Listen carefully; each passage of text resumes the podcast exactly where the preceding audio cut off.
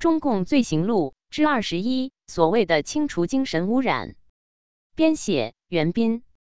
大纪元二零二一年五月三十一日讯，夺取政权后，中共依然坚持马列的阶级斗争理论，不断发动政治运动整人，不但剥夺了人的权利，践踏了人的价值，而且直接导致了数千万人的非正常死亡，给大陆人民带来了深重的灾难。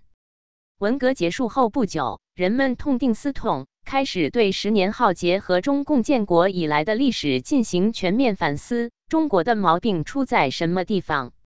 为什么这种惨剧会在社会主义国家一再发生？怎样才能防止这种灾难重演？既然实践是检验真理的唯一标准，那么是否要用实践来检验人们对马克思主义的理解，对马克思主义进行再认识？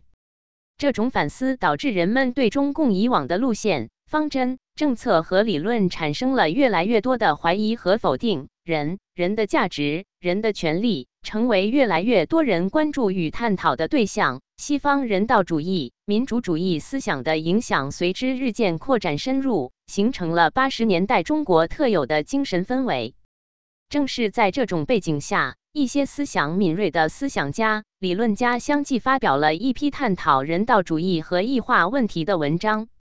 一九七九年，第一期的《外国哲学史集刊》发表《人民日报》副总编王若水写的关于异化的概念。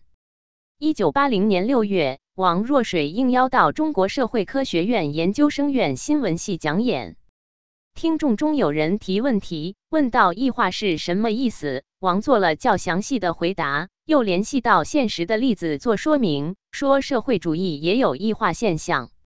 王指出，社会主义的异化的三种形式：意识形态的，如个人迷信；政治的，如人民的公仆变成了人民的主人；经济的，如盲目建设、片面追求高速度和发展重工业，还有环境污染等等。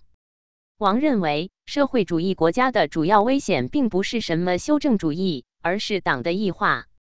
他说，二十多年来，我们一直认为修正主义是主要危险。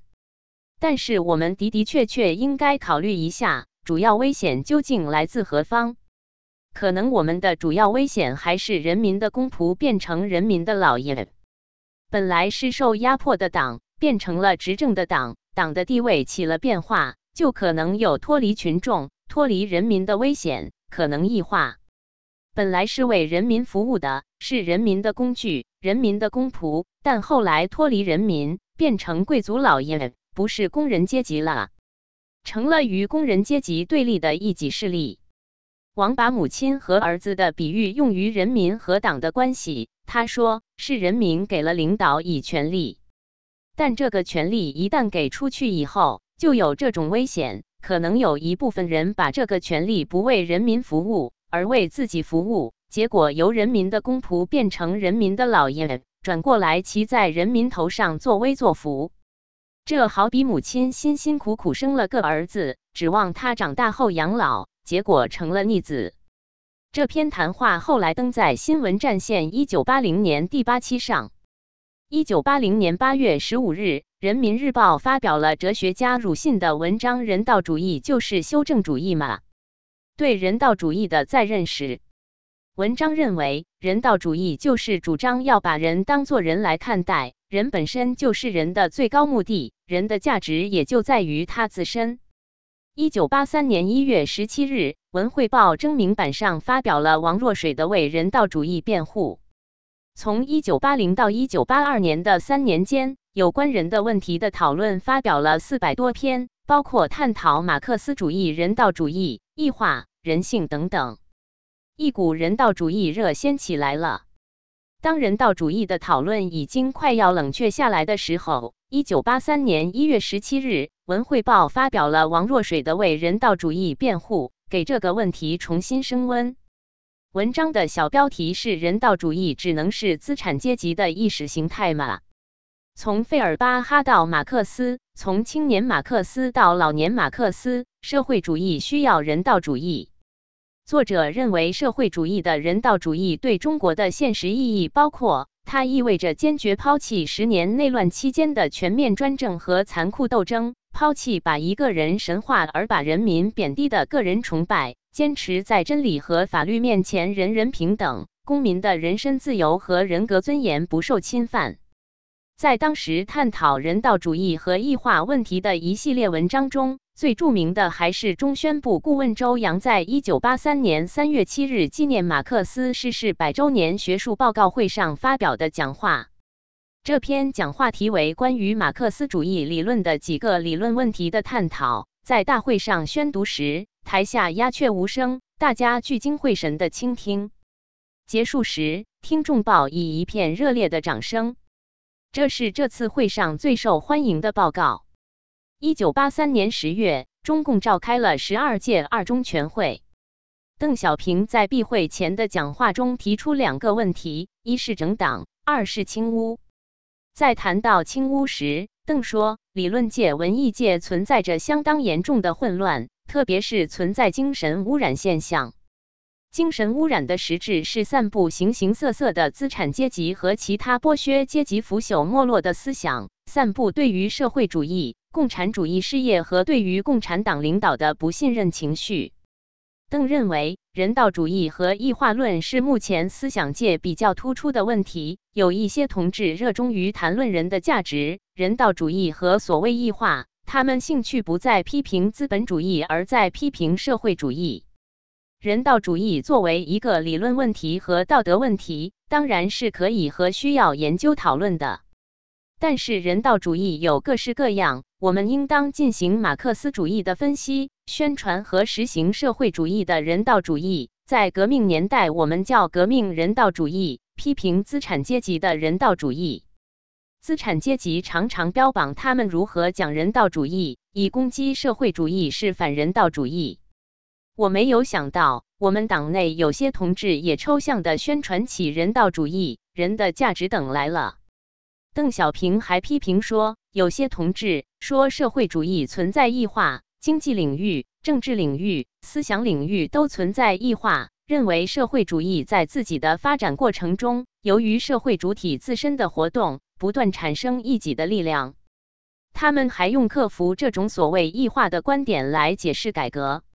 这实际上只会引导人们去批评、怀疑和否定社会主义，使人们对社会主义、共产主义的前途失去信心，认为社会主义和资本主义一样没有希望。全会闭会不久，《红旗》杂志就在第二十期发表评论，称当前思想战线首先要着重解决的问题是纠正右的软弱涣散的倾向，坚决地把清除精神污染的庄严任务担当起来。接着，十月十九日，《人民日报》新闻中首次出现“精神污染”字样；二十二日又出现在头版头条的大标题中；二十三日则出现在社论中。二十四日，《人民日报》头版报道了两条有关清除精神污染的重要消息。二十五日又报道了王震在两个会议上传达邓小平指示，防止和清除精神污染。同日的头版还报道了中国文联召开的会议，谈到要勇于清除精神污染。二十六日，报纸头条继续报道党外人士座谈会的有关发言。以后，媒体上关于清除精神污染的消息和评论越来越多。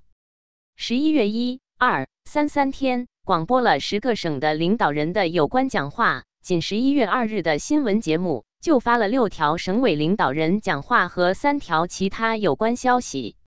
当时由于“精神污染”一词使用过于频繁，以致《人民日报》排字房的这四个签字都不够用了。